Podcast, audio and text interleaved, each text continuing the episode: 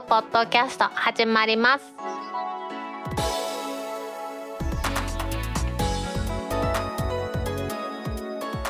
2021年10月22日タックポッドキャスト2第165回目の始まりです。この番組は天王寺アップルクラブの大道とコメントのコーナーからはタックメンバーの北尾姫とお届けします。今日のオープニングで取り上げたいのはアップルがですね10月19日今週の火曜日というか、月曜日の深夜ですね、そちらに発表しました16インチと14インチの MacBook Pro についてお話したいと思います。今回のこの発表では MacBook Pro 以外にですね AirPods Pro なんかの新しいのも出たりしているんですけれども、大道としてはこの MacBook Pro のお話に注目して取り上げたいと思います。IT メディアの PC ユーザーによりますと、革新と復活を両立 M1 Max と M1 Pro 搭載というふうに記事になっています。記事から読んでいきますと、 Apple が現地時間の18日日本時間の19日に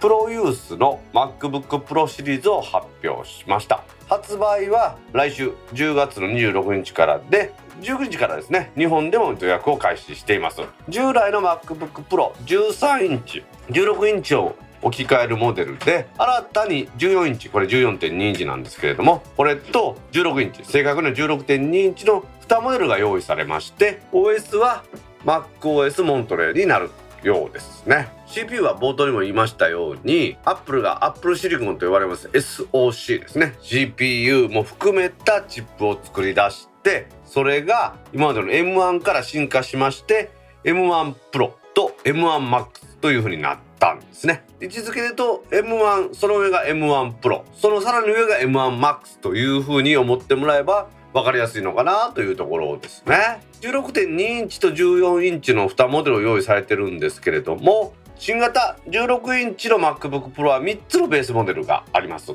最上位モデルとミドルレンジとエントリーモデルというところなんですけれども、最上位モデルはもちろん最高峰の SoC である M1 Max ですね。高性能8コア、10コア、32コアの GPU、 毎秒400GB のメモリ帯域、それと 32GB のユニファイドメモリで、これ最大 64GB まで選択可能です。 SSD は 1TBSSD が標準で 8TB、4TB、2TB も選択可能であって、価格は419,800円からとなっています。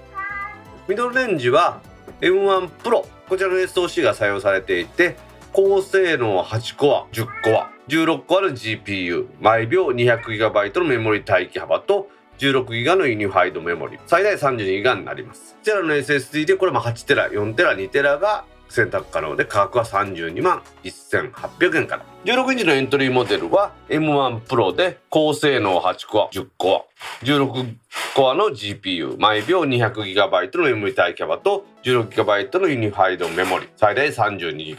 512GB の SSD で、これ 8TB、4TB、2TB、1TB の選択も可能です。こちらは299,800円、約30万円ですね。先ほどのミドルレンジとこのエントリーモデルともにですね、 SoC を24コア GPU の M1Max か32コア GPU の M1Max に変更も可能ということのようです。かなりパワフルなのはよくわかるんですけども、かなり価格もちょっと高めですけれども、エントリーモデルの M1 Pro、 こちらで 32GB ぐらいにして買ったら30万、40万以下で買えて、これはこれでありなのかなというところなんですけれども、態度としては今ねデスクトップ使って老眼に優しいので、このノートをちょっと使おうかなという気にはならないところなんですけれども、16インチでかなり魅力的なところですよね。CPU のパフォーマンスは今までのインテルの Core i9 に比べて M1Max、M1 Pro ともに約2倍になってるんですね。そして GPU は M1 Pro で約 2.5 倍、M1Max だと約4倍高速になってますので、これはなかなかやるなというところですよね。ボディサイズは幅が 358mm、 奥行きは 248mm、高さは 16.8 ミリと従来モデルとほとんど変わりません。重量は M1 Pro のモデルで 2.1 キロ、M1 Max のモデルで 2.2 キロですね。これはまあ冷却のそういうもんだと思いますね。まあ、それぐらいですので、やっぱり2キロ超えの重いモデルなんでしょうね。ディスプレイは 16.2 型のリキッドレティナ XDR、 解像度は 3452×2234 ピクセル、ミニ LED バックライトを備えています。なかなかでもディスプレイ大きいですよね。ピクセル数でいうと 16.2 インチは 3452×2234、 こんだけあればまあまあのことはできると思うんですよね。昔14インチの CRT とかね、喜んで買ってましたから、それに比べたらそれよりでかいですからね、この16インチの方がですね。かなり驚きのところではありますよね。14インチのお話をする前にですね、この16インチです。これMagSafe復活してますし、 HDMI 端子これを装備しています。今までのモデルはサンダーボルト3が4つですね、右と左に2個ずつついてたというところプラスヘッドホン端子だったと思うんですけれども、今回の16インチモデルは3つのサンダーボルト4、 USB4 兼用の端子と HDMI の出力、そしてヘッドホン出力ですね、それにSD カードのスロットもついてます。で、マグセーフが復活してますね。磁石でピタッとくっつける充電用端子ですね。で、マグセーフのピタでも充電できるし、サンダーボルト4兼 USB4 の端子、ここからでも充電はできるようになってるようですね。それとタッチバーが配置されました。バックライトマジックキーボードがついていて、12個のファンクションキーが復活しています。このファンクションキーもちょっと小さいファンクションキーじゃなくって、アルファベットのところと同じ大きさのファンクションキーです。 iMac が出た時に採用されたマジックキーボード、そちらと同じで、ダイドが使ってます M1 の iMac 用のマジックキーボードもファンクションキーがそれ大きいんで、まあ、これと同じで、これなかなか使いやすいと思いますよね。まさに一般のキーと同じ大きさのファンクションキーがあるというところです。バッテリーは 100W のリチウム電池で、最大の駆動時間はムービー再生で21時間、インターネットの使用で14時間というところです。 AC アダプターは 96W から 140W になって、 USB-C マグセーフのケーブルが付属します。いいですね、マグセーフ復活いいですよね。あれ引っ掛けた時にね、マックが落ちないんですよ。ピチッて磁石が外れて、これはいいですよね。続いて14インチの方ですね。14インチの MacBook Pro ですが、2つのベースモデルがあります。上位モデルは M1 Pro、 高性能は8コア、10コア、16コアの GPU に毎秒 200GB のメモリ帯域幅、 16GB のユニファイドメモリ、最大 32GB まで増やせます。標準は SSD は 1TB で 8TB、4TB、2TB も選択可能で、こちらは29万9800円、ギリギリ30万円切るところですね。買いモデルは M1 Pro の高性能8コア、14コアの GPU で、メモリの帯域幅は同じく 200GB です。メモリは 16GB のユニファイドメモリで最大 32GB までと、512の SSD が標準で 8TB、4TB、2TB、1TB にも選択可能、こちらはだいぶ安くなって23万9800円。プロセッサーはまた24コアの GPU の M1 Max、 32コアの GPU M1 Max に変更も可能というところですね。ちょっと M1 Max すると放熱とかそんなんが危ないのかなっていう気もするんですけどね、まだちょっとこの辺は誰にも聞いてませんのでね、ちょっとわからないところですよね。ボディサイズは幅が約 313mm、 奥行きが 222mm、 高さは 15.5mm で、従来の M1 モデルの MacBook Pro から幅が約 8.5mm、 奥行きは 8.8mm、 高さは 0.1mm 大きくなっています。重量は M1 Pro の方で 1.6kg と 200g ほど重くなってますよね。こちらのディスプレイもミニ LED バックライトで 14.2 インチのリキッドレティナ XDR、 解像度は 3024×1964 で、結構これも高精細ですよね。バッテリーは 70Wh で、駆動時間は最大17時間のムービー再生、11時間の無線インターネット接続ですから、インテルモデルよりは長くなってますけれども、ただの M1 の MacBook Pro よりは短くなってますね。AC アダプターは上位モデルが 96W、 下位モデルが 67W で、17インチと同じく MagSafe の充電と USB-C の充電どちらもできるようになってます。インターフェースは先ほど紹介しました16インチの MacBook Pro と共通で MagSafe と Thunderbolt 4兼 USB-4 の端子が3つ、それにヘッドホンジャックに HDMI に SD カードメモリーを読むところもあります。 M1 Max の方が M1 Pro より上位という位置づけで、 GPU とかもね、これはすごいパワフルで使ってみたらすごく速くなるんじゃないかなと思って、私ものすごい期待してますね。 Apple で買うと割引とかなかなかないんですけれども、今ねビッグカメラのサイトを見てますと、ビッグカメラのサイトで30万円ぐらいのモデルで1万5000円ぐらいポイントが返ってきますので、この発表でね、いろんなものが出ると噂されていましたけれどもね、 M1X だの M2 だのいろいろ言われてましたが、今回の Apple の SoC の名前は M1 Pro と M1 Max と M1 Max のは強烈にパワフルな SoC を投入してきましたので、これからプロユースに関してはこちらに移行していくのかなというところですね。やっぱりここで期待するのは、私は Mac mini か iMac もこの新しい M1 Pro、M1 Max が採用されてですね、ちょっと iMac やったらお買い得なんじゃないかなというような値段になってくれることを期待したいと思います。 Apple が10月19日に様々な製品を発表しましたけれども、台座としては16インチ、14インチの MacBook Pro、SoC が M1 Pro、M1 Max となったこの製品に注目したいと思います。それでは TAC ポッドキャスト2第165回始まります。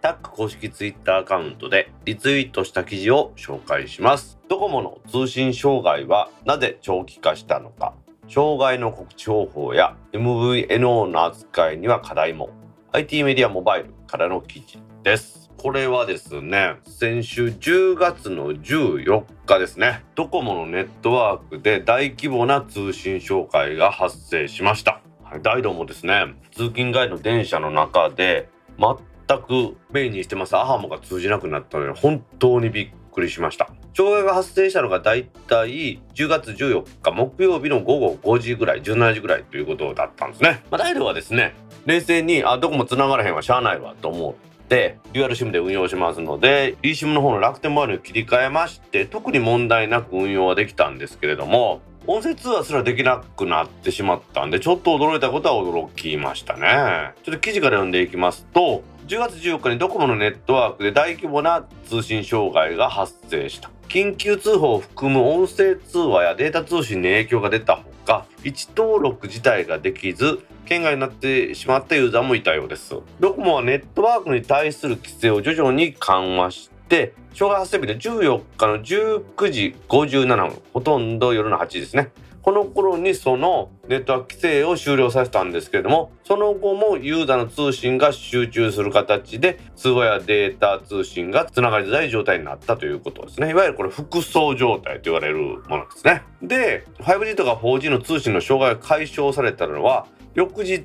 15日の朝5時5分のことだったそうです。ですので、トータルで見ると約12時間にわたって通信障害が発生したということで、これはだいぶ深刻な問題なのかなと思うんですよね。ただですね、この障害がどういうふうに発生したのかという理由に関しては、当番組ではよく取り上げてます具体的にですね、携帯電話がどうやってつながるかという仕組みを理解していないと、なかなか記事を読んでも分かりにくいと思いますので、その仕組みも含めてですね、簡単に説明していきたいなと思います。ドコモが公表しました事象発生の時系列というのをちょっと見ていきたいと思います。この障害のですねきっかけとなったのは、障害が発生したのが14日の17時ですけど、その17時間前に IoT サービスにおける加入者位置情報サーバーを新しいものにしようと切り替え作業を開始していました。これ交換機単位で順次切り替えをやっていったんですけれども、そこで不具合が発生したんですよね。IoT サービス用の加入者位置情報サーバー、これ HSS、HLS とか言われるもんなんですけれども、 IoT サービスというふうにこう書いてますが、今回たまたま対象が IoT サービスだっただけで、携帯電話がつながる仕組みというのは、まずは携帯電話自身が端末の ID を私ここにいますというために HSS、HLR に登録するということが大事なんですね。そしてこの基地局の近くにいます、このどこどこにいますということの位置情報登録がされることによって通信がスムーズに実施されるということです。だからどこにいてもすぐに端末の場所とかが特定されてきちんと着信できるというのはそういうことであって、よく県外になったら電池の減りが早いというのもまさにそれが原因で、この HSS、HLS サーバーに一生懸命ですね、私の位置ここですよというのを端末が発信しようとする間隔が短くなるわけですね、はい、基地局からの電波を常に受けていれば、あ、今同じ曲が切り替わった、じゃあ位置情報出すとかってなるからですね、中継時に自分から出す電波の量は少ないんですが、県外だとこれが多くなるので電池の減りが早くなると、あれですね。で、夜中一生懸命切り替え作業どこもやってたんですけれども、朝の7時26分に不具合が確認されたので旧設備への切り戻しを開始したそうなんですね。これ私もね、ドコモほど大きなサーバーとかそんな預かったことないですけど、同じようなこと多々ありますよね。切り戻し決心時間とかちゃんと最初に決めておいて大体やるんですよね。で、うまくいかない、移行がうまくいかない、旧から新設備がうまくいかないってなると何時をもってこれは切り戻しを開始するとかってやるんですけど、まさにその時間だったんだと思うんですよね。この移行中ですね、どんな不具合が発生したかというと、海外で利用してもらっている IoT 製品がローミングでドコモのものに接続する際に海外の国から送ってくるパラメーターにいろんな雑音といいますかですね、思ってもないようなパラメーターが入ってて、あ、これあかん、これだっ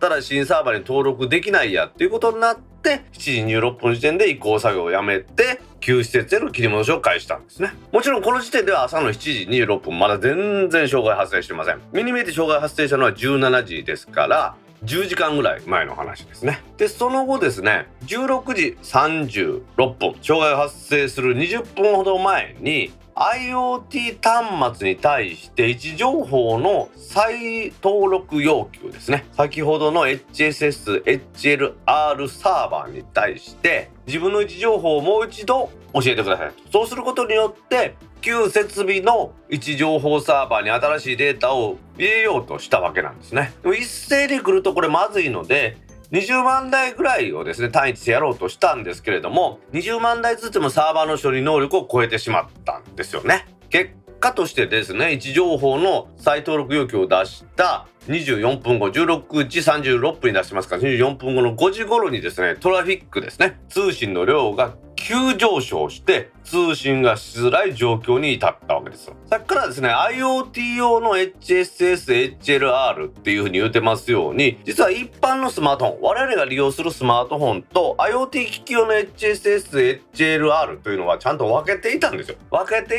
すけれども、位置情報を登録するためのテレメトリみたいな情報がですねあまりにも多すぎたために我々が使ってますスマートフォンの通信にも影響が出てしまったんですよね。で、ドコモとしてはですね、このままこのトラフィックを受け続けるとネットワーク全体が落ちてしまうというふうに判断しまして、通信の規制、服装による通信の規制というのを決断したわけですよ。まずはネットワークに対する規制というものをやったのが17時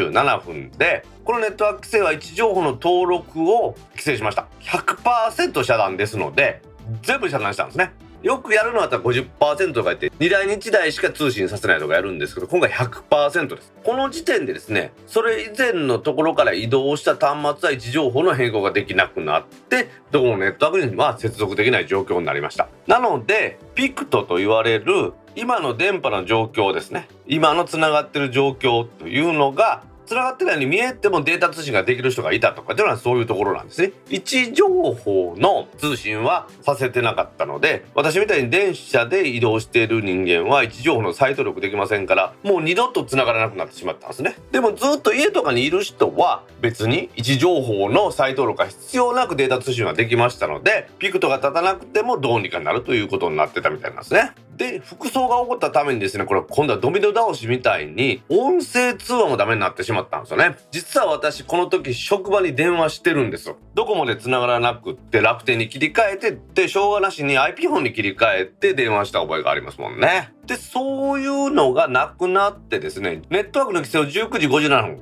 約20時、夜の8時ですね。ここにやったところですね、みんな通信ができるようになったために、今度はまた音声通話やデータ通信のトラフィックが再度急上昇したんですよね。ピクト表示で圏外とかなってたのが正常に戻ったということで、みんな電話し始めたりですね、やっとデータ通信ができるようになったので、パケットやメッセージの受信が始まりまして、トラフィックがまた大きく上がってしまったというところなんですね。で、その時にまだですね IoT 向けの HSS、HLR の切り戻し作業はずっとやってましたので、どんどん引きずって音声通話とデータ通信が利用しづらい状況というのが15日の朝5時5分まで続いたというところなんですね。じゃあその5時5分で復旧したのかというところなんですが、実はですね、その5時5分で復旧したのは 4G と 5G のネットワークだけだったんですね。3G が復旧したのは15日の22時ですから、都合1日と約5時間ぐらいかかってるというところなんですよね。これはですね、 3G を未だに使っている、法人契約というか大きい契約のところが移動体のものが多くて、そのような登録というものがスムーズにいかなかったというか、規制を解除した後もうまくいかなかったというところらしいですよね。本当に私もね、びっくりしたんですよね。音声通話ができないということを先に気づいたもんですから、何やろうと思ってたんですよね。音声通話だけの障害かと思ったら、しばらくして電車乗ってたらデータ通信もできなくなったんですね。先ほどの話と理にかなってるところなんですよね。じゃあこのつながりにくいという状況ですね、これをもうちょっとね、深く掘っていきますと、今回の場合は2つあったようなんですね。1つは位置情報の登録、これがうまくいかなかったものというところなんですよね。ドコモ側がですね、ネットワークに服装が起こって全部ネットワークが落ちたらあかんと思って規制をかけたということ、それが位置情報の登録に対する規制と、位置情報がしっかりしないとどこの基地局につながってるというのもわからないので、データ通信とか音声通信がうまくいかない、これが一つ目の原因。もう一つはネットワークの混雑、いわゆる服装というところですね。これは19時57分ここにネットワーク規制を全てですね、それまでに徐々に解除してったんですけれども、逆に服装が起こってしまって繋がりにくくなったというところなんですよね。今回の件でいろいろ課題はあると思うんですけれども、私はドコモからの発表というのはプッシュではなくて、自分からウェブページを見て、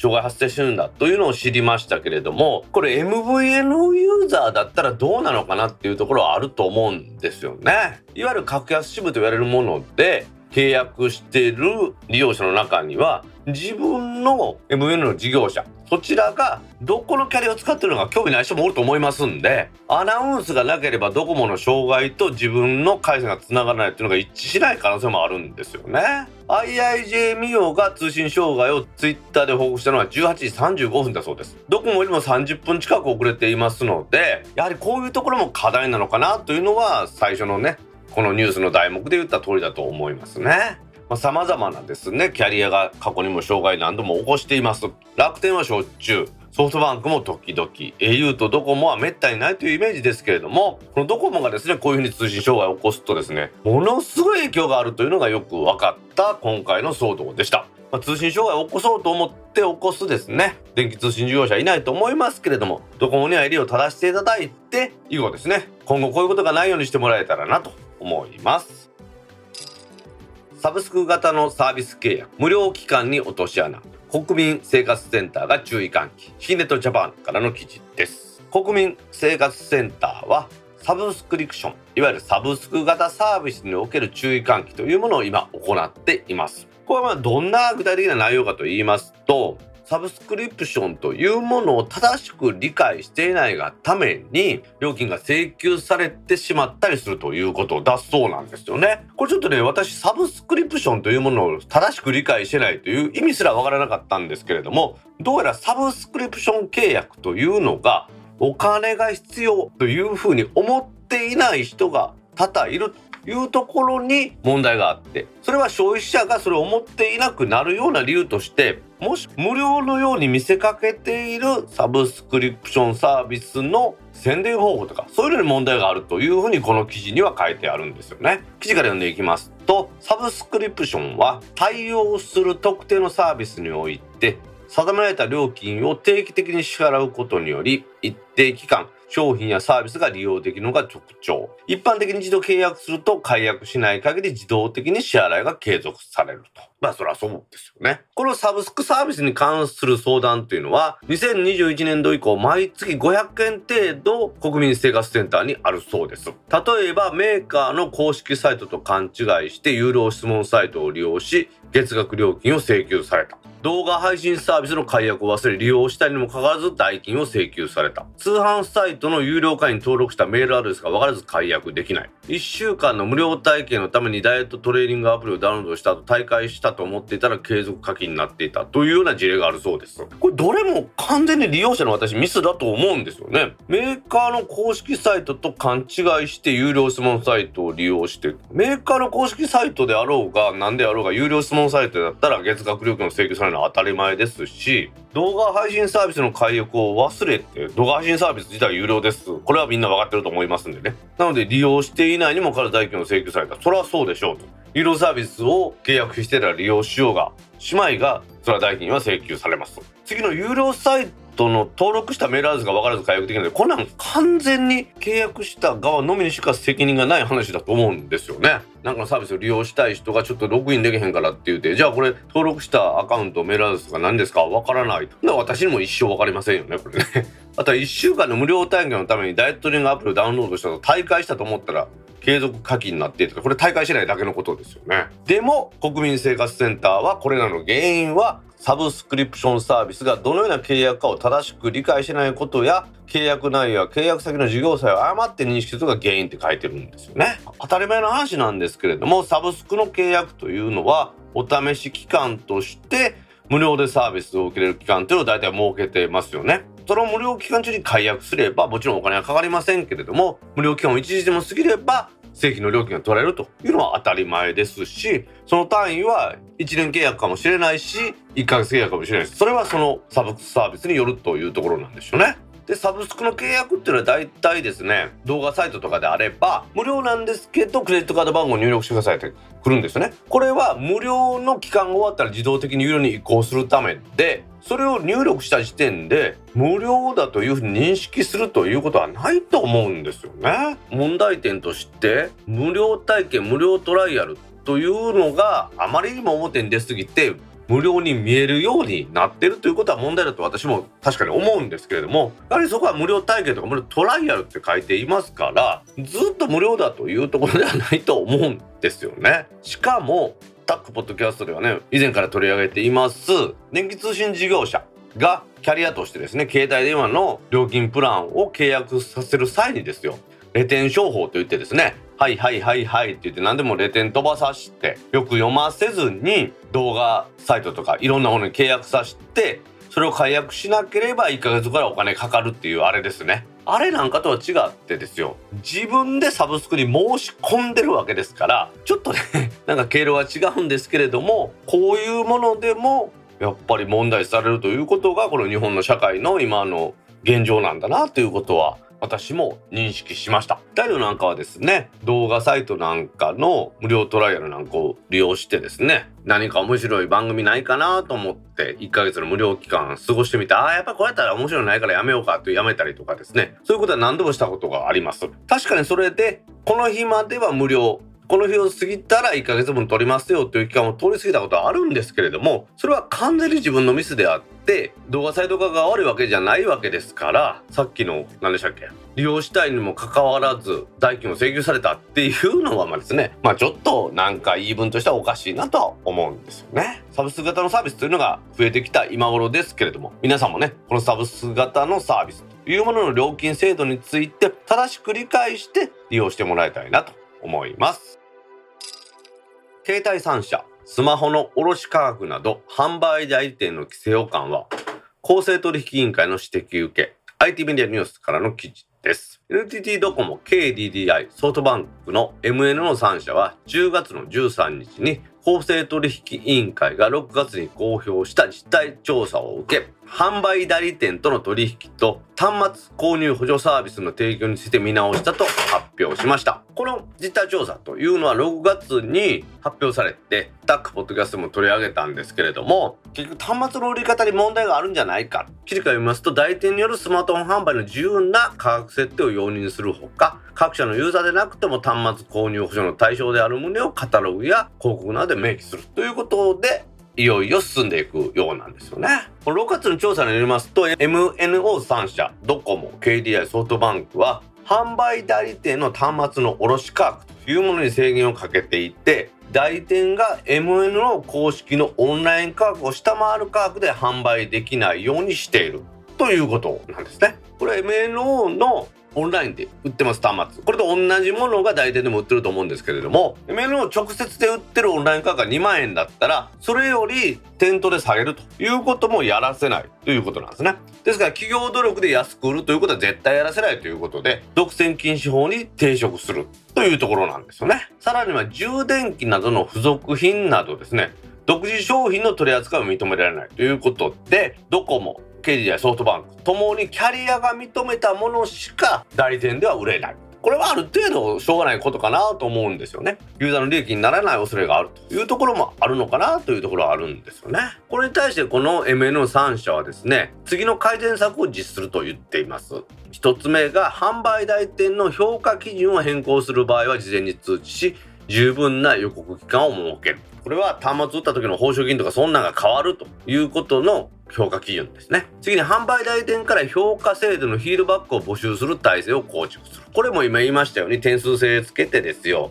そこで差別して代理店としてやっているのやっていかれへんとかいうところのフィードバックを募集すると。3つ目は、販売代理店の端末の卸価格がオンライン直販価格を下回るようにし、価格設定の自由度を上げる。これ当たり前の話ですよね。さらには、販売代理店における独自商材の取り扱い基準を緩和するということで、これは自由にするとかわけじゃなくて基準を緩和するというところなんでしょうね。さらにはですね、2019年の電気通信事業の改正で、端末の回線契約のセット販売による割引というものが制限されましたから、使用後の端末を売却、つまり下取りを出すことを条件に、端末単体の販売時に割引を適用します端末購入補助サービスなんていうのもありますよね。ドコモのスマホお返しプログラムとかっていうのはありますけれども、そこのですね、広告とかそういうところに回線契約なくてもサービスが受けれるというようなことを書き込みなさいということを言ってるようです。ドコモはですね、回線契約がなかったもサービスが受けられるというのはオンラインでも店頭でもそうらしいんですけれども、 KDDI とソフトバンクの場合は、回線契約がない人はオンラインでその端末購入補助サービスを受けられないということは問題点だということで、これはすぐに改善しなさいというふうに言われてるようですね。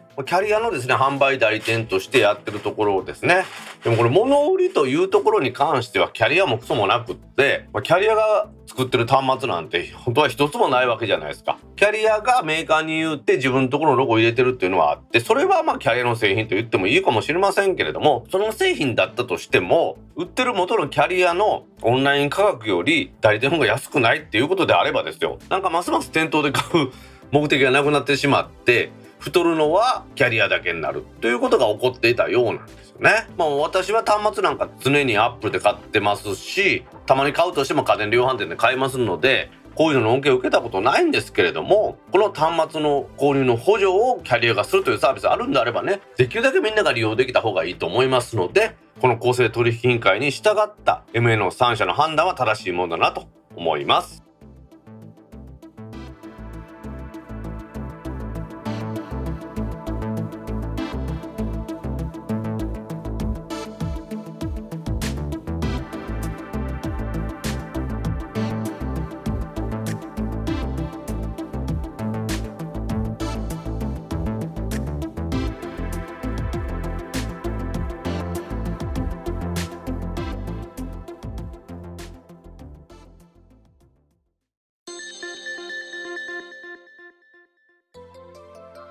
TAC ポッドキャストにいただいたコメントを読んでいくコーナーです。このコーナーからは TAC メンバーの北尾姫とお届けします。皆さんコメントありがとうございます。今週もたくさんのコメントありがとうございます。まずはじめに Discord サーバーにいただいたコメントの中から一部を紹介します。はい、よろしくお願いします。先日は長いコメントを最初に取り上げていただきありがとうございました。その後の結果ですが、データがシステムに反映されたのは契約から3日後の夜でした。プランの変更は UQ と話し合いをして今月1日から遡って適用していただきました。 Apple Care もようやく iPhone 上に反映されました。新型 iPhone 発売、各社対抗の新プラン対応とかいろいろ重なっているようです。キャリア系は相変わらず手続きがオンラインで済ませられないことが多いので余計に厄介ですね。今回も長々と失礼しました。アンパ1975さんから10月12日にコメントいただきました。はい、アンパさんコメントありがとうございます。ありがとうございます。 au から UQ とかにやったんですけど、結局契約の登録が確認できないというお話でしたね。うんうんうんうん、はい。ですので、UQ と話し合って1日に遡ってですね、 UQ でやろうとしたら契約がないですって言われたっていうお話だったんですよね。うんうん、さらにはですね、各社対抗の新プランでキャリア系は相変わらずオンラインで済ませられないということで、なかなか大変だというお話ですね。でも UQ と話し合いができて1日に適用されたんだったら、なんかそれは機械じゃなくて人間でよかったのかなと思わん？喋っとる。追い出してくる。カリカリは？失礼しました。めっちゃ喋っとったやん。確かにそうですよね。1日から遡ってやってもらえたんであればトラブルなかったのと一緒ですもんね。うん、先週ちょっとお話したんですけど、ドコモがね、いよいよ MVNO という他の通信事業者を自分のところのショップで扱うというお話もありますしね。ね、なかなか面白いなと思いますね。要素が変わってきたよね。オンラインの、プランはみんな一緒ですけど、それ以外の手厚いプラン、そこで皆さんショップでもやれますよというところ以外のところの安いプランは MVNO にやらせようというのが、なんかちょっと面白い感じがしますよね。うん、やっぱりこういうののトラブルは iPhone の Apple Care もなかなか反映されないって言ってましたけど、やっぱり混むとやっぱこんなんあるよね。うん、今日のオープニングではね、ドコモの話も取り上げてるんですけど、やっぱりこの通信が集中したりするということが起こると、もうびっくりするようなことが起こるので、こればかりはね。そういうわけでアンパさん、無事ね、UQ での契約が確認できてよかったなと思います。はい。アンパさんコメントありがとうございました。ありがとうございました。続きまして iPad mini 6と入れ替えになった iPad mini 4が無事メルカリで売れました。店頭へ持っていくよりも多少高く売れたので満足です。次は iPad Pro 11インチ2018、残すか売るか。タッツさんから10月12日にコメントいただきました。はい、タッツさんコメントありがとうございます。ありがとうございます。私は iPad mini 5をですね、ソフマップで売ったんですけど、あれが36,000円で売れて大喜びやったんですけど、なので iPad mini 4をタツさんはメルカリで売ったってことですけど、私自身そのメルカリで売る方が高いとは思うんですけど、なんか後からトラブルとかになったら怖いので、売るっていうのはやったことないですね。メルカリでは買ったことあるって話だと思うんですけど、なんか個人間取引ってそういう意味では怖いなっていう気がするんですよね。ちょっと私たち時代についていけてないんじゃない、そういうとこ。それやったらさ、わしみたいに姫にもうこれ使ってって渡す方が気が楽かなと思ってですね。気持ち的に有意義じゃない？有意義だし、壊れたとこで壊れたごめんごめんで終わるじゃないですか。確かにね。お金もらったりするとっていうとこですね。しかもメルカリの場合は商売とまでは言いませんけれども、正当な対価としてもらってるわけですから、なんかすぐ壊れた時にクレームつけられたりしたら嫌やなっていう気がしてしょうがないですよね。でもその考えは時代についていってないってことだよね。だと思うよ。そうですか。私はどこにも売らずに普通に捨てるだけやけどね。個人情報の流出とかが怖いから、どこにも売らずに捨てるだけっていう人は未だに多いみたいですね、やっぱこういう機材はね。そういえばさ、ソニーのカメラをソフマップのその送り付け買い取りサービスで一回体験をやってみたんよ。へー。15万円ちょっとで取ってくれたからよかったかなと思ってさ。すごっね。なので人気のあるものは高い、人気のないものは安い。そうなると下取りみたいに一定価格で取ってくれる方がいいかとかいろいろ考えちゃいますよね。いやそうね、売ることを考えて購入するとさ、うん、悔しいけど iPhone だよねやっぱり。リ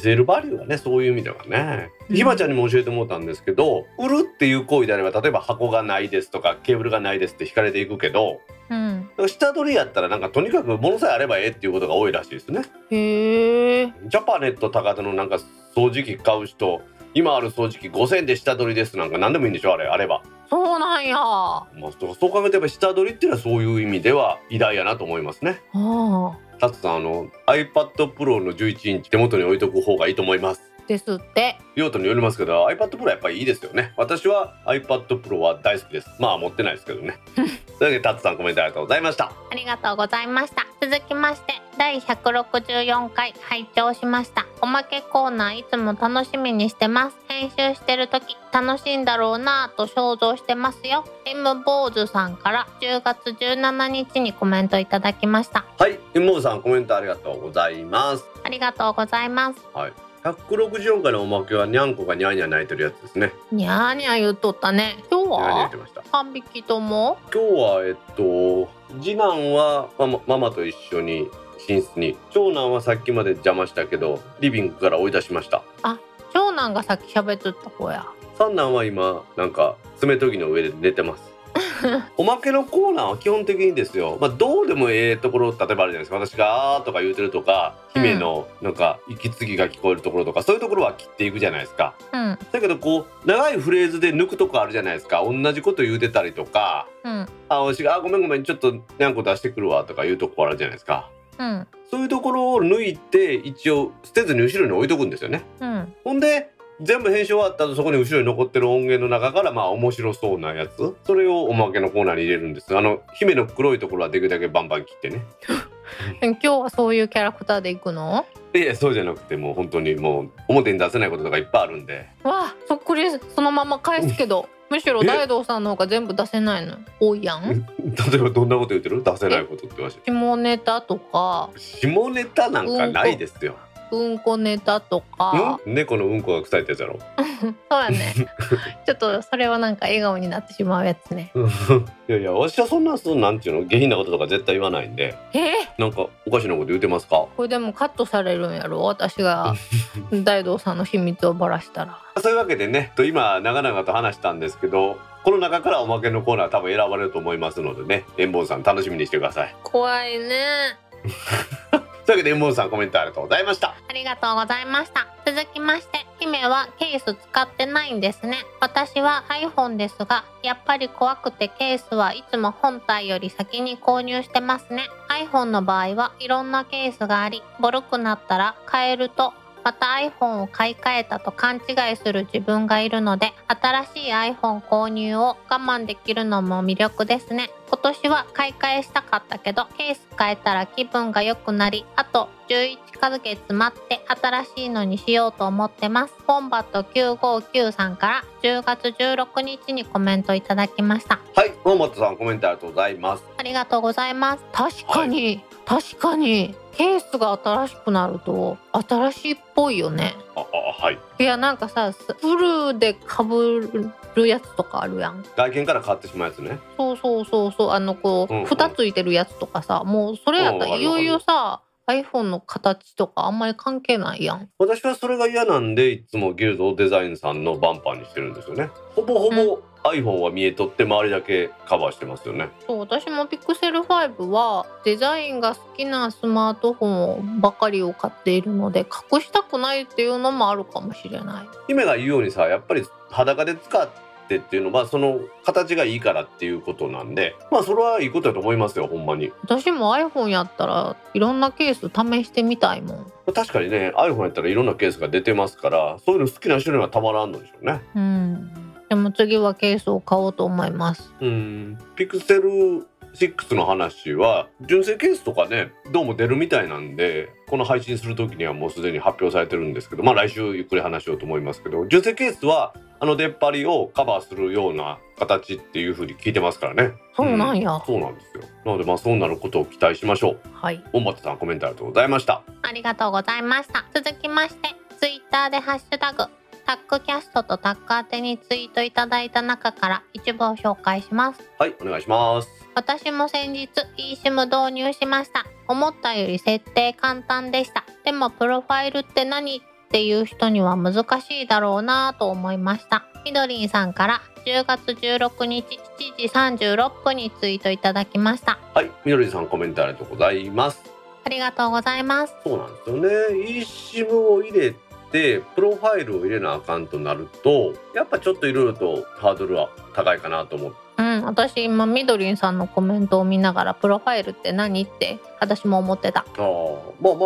そういうもんでいいんですよ。そのどこに繋がるかっていうのの、設定っていうふうに思ってもらったらいいんですけどね。だってなんか iPhone から iPhone 乗り換える人もドコモじゃないと買われへんってなんでって聞いたらデータの移行ができひんからって言われて、ちょっとそれよくわからん。言うてることが Apple ストアで買ったらいいやんってわざわざどこまで買わんでもっていう話をしてたら、データの移行方法がわからないからドコモに行ってドコモでやってもらいたいねんって言われて、ドコモでもデータの移行なんかやってくれるのわしキャリアに長いこと言ったことないからそういうのをやってくれるかどうかがまず分からへんねんけど、iPhone の場合 iCloud にバックアップすれば全く問題ないんで、プロファイルを入れるのは難しいけど iCloud にバックアップは iCloud バックアップオンって押すだけやからね。分かんないね。でもそういう人たちが世の中には結構いてだね。今の話はドコモショップがドコモから逃がしたくないからわざと教えないんですよね、そういうのは。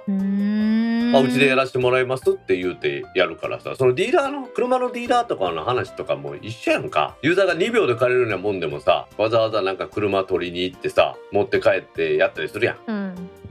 そういうのと一緒で、ね、そういう風に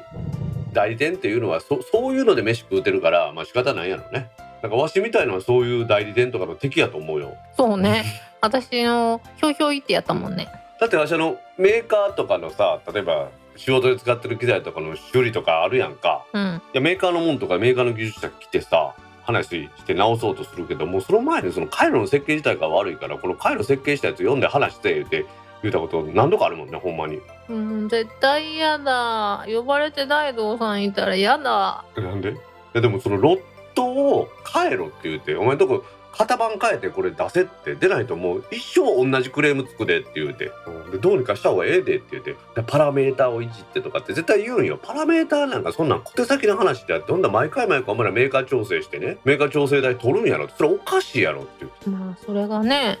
またねその収入になるんやったらさ、わしの金やったらええけどうちの職場の金やからさ、そんなんもうそれ許されへんでって言うて。定期メンテナンス代とか欲しいよね。定期的なメンテナンスはしょうがないと思うよ。ちゃんとそれは何時間かかりますって言ってくれたらちゃんと出すけど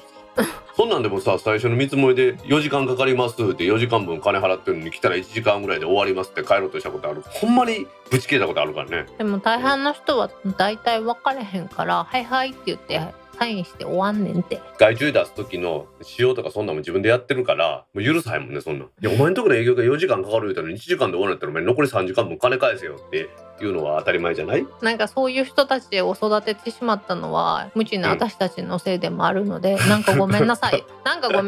まあでもプロファイルの設定は難しいですよ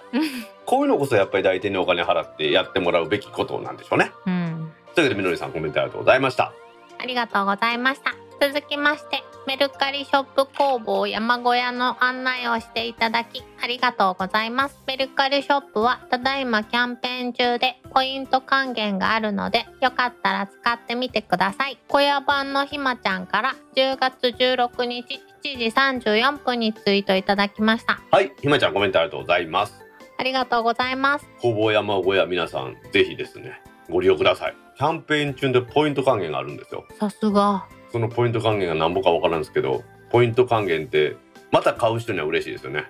また工房山小屋でお買い物できるやん。そうなったらひまちゃんまた新商品頑張らなあかんやん。このやっぱポイント還元というかさ、その中だけで使うそのポイントとかやったら、割り増ししてくれるとかようあるよね。ポイント還元もまあそうやろうけど、なんかさメルカリショップは始まったばっかりやから、始まったばっかりって大概ポイントいっぱいついたりとか還元してくれたりとかするよね。ポイントめっちゃ弱いんよ。知ってると思うけどわし、私とりあえずこういうポイントキャンペーンとか大好きやから買ってみるけど、そのポイント使ったことほぼないけどね。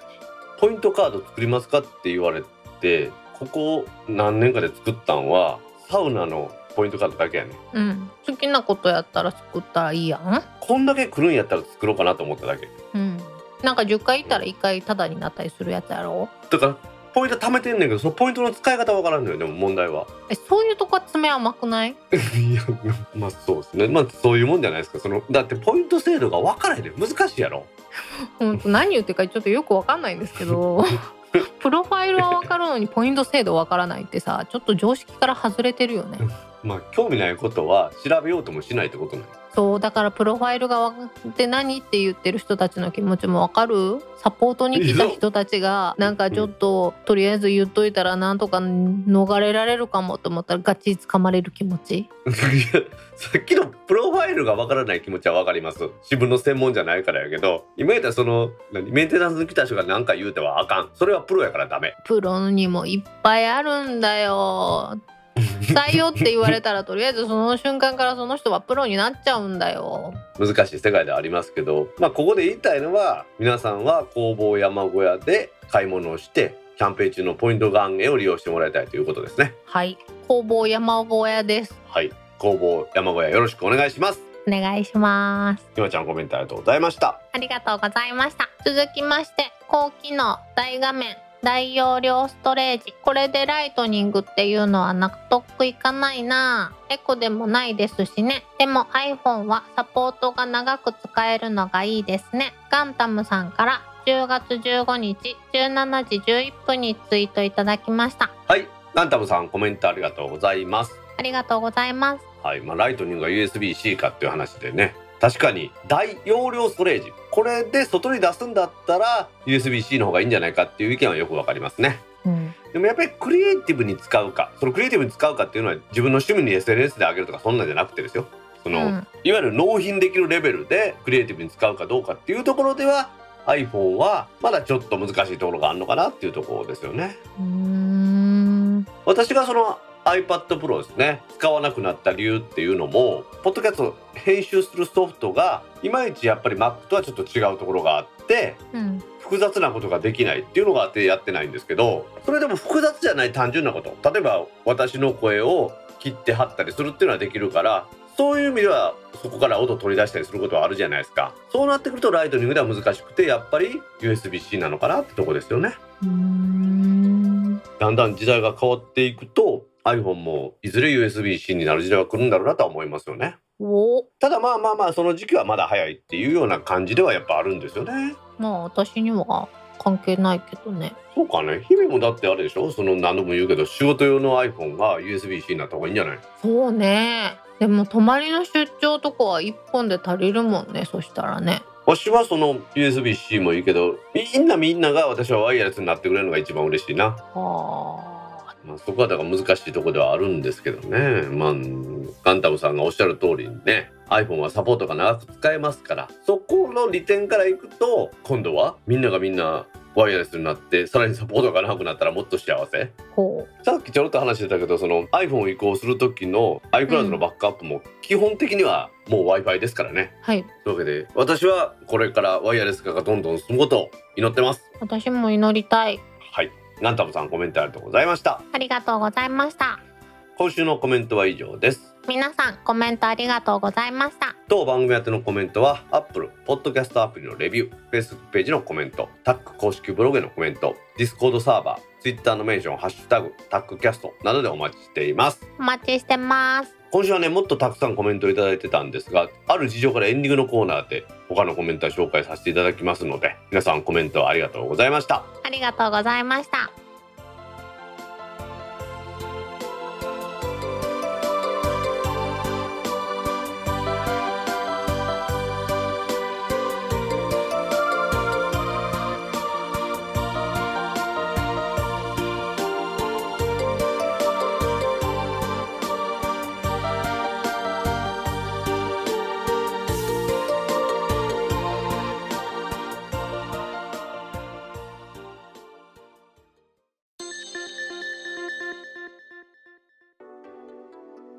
ポッドキャスト2第165回もエンディングを迎えました。はーい、ここはもう姫ちょっとコメント読んでください。はい、第163回と第164回は全く同じような気がします。うちだけ？大事なことだから2回。姫が帰ってくるのは大事。ガノさんから10月15日にコメントいただきました。はい、次行きましょう。はい、第164回をロコと正座しながら拝聴。たまにロコが頭をかしげていて、それと同時に僕もあれ？なぜこの話知ってるんだろうと何度も思い、再放送だと気づいた15日の朝、ポッドキャスト配信あるある現象出現。 Facebook メッセンジャーで大急ぎで大道さんにお知らせするのもご存知だったので消去。ひとさんから10月15日10時11分にツイートいただきました。はい、さらにもう一ついきましょう。タックポッドキャスト164回配信内容、もしかして163回を載せてませんか？途中で気がついても途中で切ることできず、そのまま先週の内容163回をまた全部聞いてしまいました。信玄さん、風林火山さんから10月15日6時10分にツイートいただきました。はい、なのさん、ひとさん、信玄さん、大変ご迷惑をおかけしました。でも信玄さんもう一回聞いてくれたんやって。ここでね、気づきまして、私もですね、ツイッターに書いたんですけど、絶賛配信事故中ということでした。うん、しばらく継続したよね。ちょっと私の言い訳を見ますと、10月15日に配信したタックポッドキャストは先週の音源でしたと、謹んでお詫び申し上げますとともに、とりあえず2回目の第163回をお楽しみくださいということで、皆さんには2回聞いていただきましたね。はい。意外と気づかんもんなんですね、これね。あ、本人の話ですよ、私。うん。あはははは。でも初めてじゃない、この事故は。この事故はしょっちゅうあるんです、実は。え、そうなん？しょっちゅうあるんですけど、普段はその後誰かが言うてくれた時には気づいて音源を差し替えるんですよ。うん。これがなぜか差し替えられなかったという話で、まあこれはおいおい話していきたいと思うんでですね。はい。まあ、というわけで、あと3つほどちょっとコメントを読んでもらっていいですか？はい。デジャブみどりんさんから10月15日8時13分にツイートいただきました。はい。次行きましょう。PLC の話題のところで初めて気がつく。あれ？これ先週の分だ。スワンさんから10月15日7時33分にツイートいただきました。はい、さらにもう一ついきましょう。ドコモの通信障害に合わせてネタをぶっこんできましたね。ひでのり3号さんから10月15日22時37分にツイートいただきました。はい、みどりんさん、スワンさん、ひでのりさん、大変ご迷惑をおかけしました。ご迷惑をおかけしたね。これ以外にも Discord にもいっぱいこんな感じでいただいてるんですけどね。はい。実はですね、仕事が忙しかったりとかいろいろあってギリギリまで編集してたんですね。先週の10月の15日、日付が変わってちょっと経つぐらいまで編集してたんですよ、うん、で一生懸命上げたんですよね。それ上げたのが間違ってたっていう結果なんですよ。いやだからもう一生懸命やったってことですよ、164回の編集を。みんな一生懸命だよ。いやもう私はなんていうの、この指先に丹精込めて編集してるんです。指先だけなんや、言葉じゃないんや。あといや、その姫の黒いところ出さんようにとかね、いつも言うやん、これ姫のイメージに合わないからここはカットするよとか私言うやろ。何、今日は何、いい人キャラで行くの？いい人キャラでは行きません。私別にそんな、根が本当にいい人なのでそれが出てるだけなんで。いい人はそんなこと言わんて。ほんと言うのも恥ずかしいよ。確認とかをめんどくさかったらダメよね。うん。慣れてきた時こそそうよね。さっきも言ったように何度かその間違って違う音源を配信はしてるので、上げてからプレビューで見て、そこで再生して、あ、今回の音源だというタックポッドキャスト第何回の配信ですって言うやんか、うん、自分であそこを聞くようにしてたんですけど、もう眠ってさ、ちょっとのことなんだけどね、あの時、ちょっと確認しておけばっていうのはあるよね。まあ、注意1秒怪我1生とかずっと一緒やね。いつもお疲れ様。とんでもないです。じゃあもう2つほどちょっとコメントいきましょうか。はい、第164回なんやろデジャブ感が満載、まるで第163回の再放送を聞いているみたいや。相変わらず姫可愛いからオッケー。カリエンさんから10月15日5時45分にツイートいただきました。はい、もう一ついきましょう。はい、先ほどダウンロードできました。今日と明日じっくり聞かせてもらいます。ブラフォード2さんから10月16日7時49分にツイートいただきました。はい、カレンさん、ブラさん、ご迷惑をこの度おかけしました。でも、はい、姫可愛いから OK やで。まあ、なんて言ってんですかね、やっぱりね、姫が可愛いので私は2回聞いてもらいたかったんです。姫の復帰をねひまちゃんが出てくれて、もうひまちゃんの声も素晴らしい。でもやっぱり姫の声が聞きたいなという皆さんのリクエストがあって、なんかそういう気持ちから2回アップしてしまったような気もしてきたんですよ今ね、はい、でもやっぱりそれは間違いです。単に間違っただけです今日ちょっと素直やな。で、さっきも言うたんですけど、プレビューを聞かなかったっていうのも反省点なんですけど、うん、もう一つはいつもはまず編集が終わったら Google ドライブにアップして姫にも聞けるような状態にするっていうのをいつもやってるじゃないですか、うん、いくらギリギリでもそうしてたんですよね今までは、うん、Google ドライブから拾ってシーサーに上げてたんですよね、うんうんうんうん、ほんだらもしも音源を間違ったとしても外に出てても iPhone からでも簡単に言うたらそこのウェブページの書き換えなんて簡単にできるんですよね。あー、そっか。でもその手順をはしょったんですね、うんうん、だからそのおかげでもう職場に出勤してる途中やったんで夕方まで差し替えができなかったっていうことですね。エンディングは。いや、もうなんか愛の手もめんどくさなってきたなと思ってどういうこと、ね、もう私大道さんの言い訳をずっと聞き続ける最後エンディングやなと思って言い訳じゃないですよ。謝罪です。謝罪はまだいろいろあるんですが、まずは2つのコメント読んでもらいましょうかね。はい、2週にわたって楽しめました。ありがとうございます。再度アップしていただきまた楽しく拝聴します。とし S さんから10月15日23時7分にツイートいただきました。はい、もう一つ最後いきましょう。長男くんのニャーニャーと姫の声が聞けて幸せ。マサさんから10月15日にコメントいただきました。はい、トシさん、マサさん、ご迷惑をおかけしました。ニャー、2週にわたって楽しんだと言っていただけてね、本当ありがたいですよね。本当に優しいリスナーさんに支えられて生きているね、うん、私たちはね。で、長男くんのニャーニャーね、これはエンディングでニャーニャーニャーニャー言ってましたからね。いやー、もうね、ニャーニャーっていうか喋ってたよね。私のこの作業とかに乗ってくること自体は別にそんなに大きな問題じゃないんですけど、このレコーダーがあるじゃないですか、ボイスレコーダーが、うんうん、これに当たってくるとすごい雑音が入るんですよ。ドコンドコンってなおかつ原稿消されたもんね。原稿消されたね、一部ね一部消されて本来ならご紹介しようと思ってたものが消えてます。すいません。まあねでも姫が長々と言い訳聞きたくないって言うしですねめっちゃ謝ってたもんね。にゃんこにも謝っとったもんね。ごめんって、怒らんで、消さんでって2週にわたって皆さんに聞いていただいたんですけど、結局こういうお話もありましたんで、何が起こるかわかんないよね。本当に何が起こるかわからない。皆さんに本当迷惑かけて反省してます。私もね、本当はめちゃめちゃ今回に関しては悔しいんですよ。なんでか言うたら、もう皆さんに早く音源を届けたくて一生懸命ギリギリまで編集して、で、よしできた、みんなに聞いてもらおうと思ってあげたのが先週っていうですね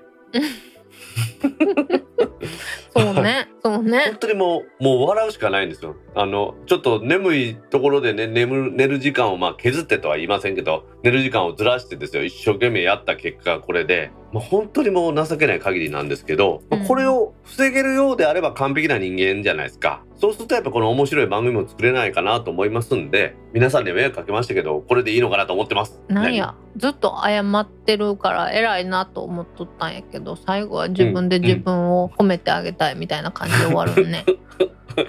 まあ簡単に言うと開き直りってやつですか。うん、いつものやつやろ。そうそう、リスナーの皆さんも気づいてますけど、このある程度の開き直りがないとこんな何年も番組やってられないってことが自分でも最近分かってきました。私に送ってきたメッセージはもう開き直っとったもんね。配信とちってます。寝ずに返信したのに先週の音源を配信しました。すでに出勤中で手元に音源がないので、はい、夕方まで差し替えできません。ごめんなさい。開き直ってるよ、ごめんなさいってめっちゃ謝ってるよ。めっちゃって1回だけやけどね。1回じゃないですよ、2回ですよ。ほら、姫が書いた後すぐにまたごめんなさいって書いてるよ。別に謝ってって言ってないしね。もういい？もう謝罪終わった？はい、終わりました。言い訳ももういい？もう言い訳ももう全て自分のそのなんか失敗に対するこの負け惜しみも言い尽くしました。まあ、そういうわけで今回ねエンディングちょっと取り留めのない話になったんですけれども、皆さんに迷惑かけたことを反省してですね、次から皆さんねお待たせしない配信を心がけたいと思いますので、今後ともタックポッドキャスト2をよろしくお願いいたします。お願いします。それではタックポッドキャスト2第165回を終了します。はーい。次回のタックポッドキャスト2第166回は来週10月29日の金曜日に配信する予定です。はい。では皆さん来週も聞いてくださいね。バイニャー。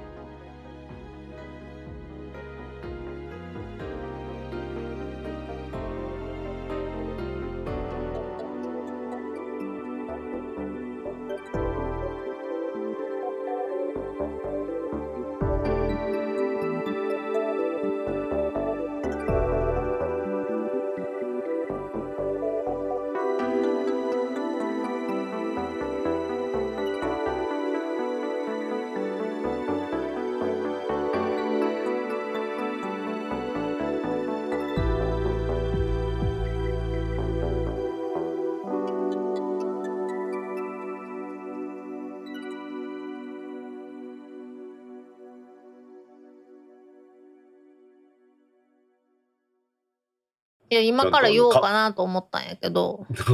こんな証拠に残るようなものに喋ってもいいの？いやわしもなんぼでもあるでな。絶対わしと姫やったら姫の方が不利やで。いや私そんなに不利なことない。大道さんの方がなんか社会的に抹殺されるぐらい最低な発言まあまあ言っとる。特に源さんの帰り道とか思い出した？いやいや全く思い出せんわしは。言う言わなくていいですし、私の口からよう言わんけどね。そんな事実ないんで、はあ、カットせんといてや。私もいろいろと私もでも言いたいことあって 言うてええんやったら言うで。俺も後でちょっと話し合おう。弱気になったら急に弱気になったら私よりはるかに上を行ったものはいっぱい持ってるよ。まあいっぱいありますけど、別にまあそれはなんていうのかな、社会的に悪いことじゃないんで。悪いことではないけど受け入れがたいものはいっぱいあるよね、うん、どういうこと？その一般的に受け入れられがたいものはいっぱいあるよね。ああそういうことな。まあそれはあると思うけど、その趣味の世界やろ趣味。すごいな、開き直るとも何でもあるやな。趣味の世界に関してはそれをなんて差別化するとかっていうのは、それはもう人としてどうかなと思うよ姫。うわなんか私が悪者になってるけどさ。そうじゃなくてそういうもんやんか。例えばね、男の人で女装の趣味の人がおったとするけど、それはそれで否定してはいけないことであって、あそういう趣味もあるんやと思わんとあかんやんか。まあその例えを入れることによって大道さんが女装癖があるみたいな感じになっとるけどね。女装癖はないですけどね。まあ髪の毛の憧れかな。いやいやわしみたいな髪型の方がどんなズラでも被れねんで。そうだから髪の毛がなんか長いサラサラヘアとか憧れるんかなと思って。いや全く憧れません。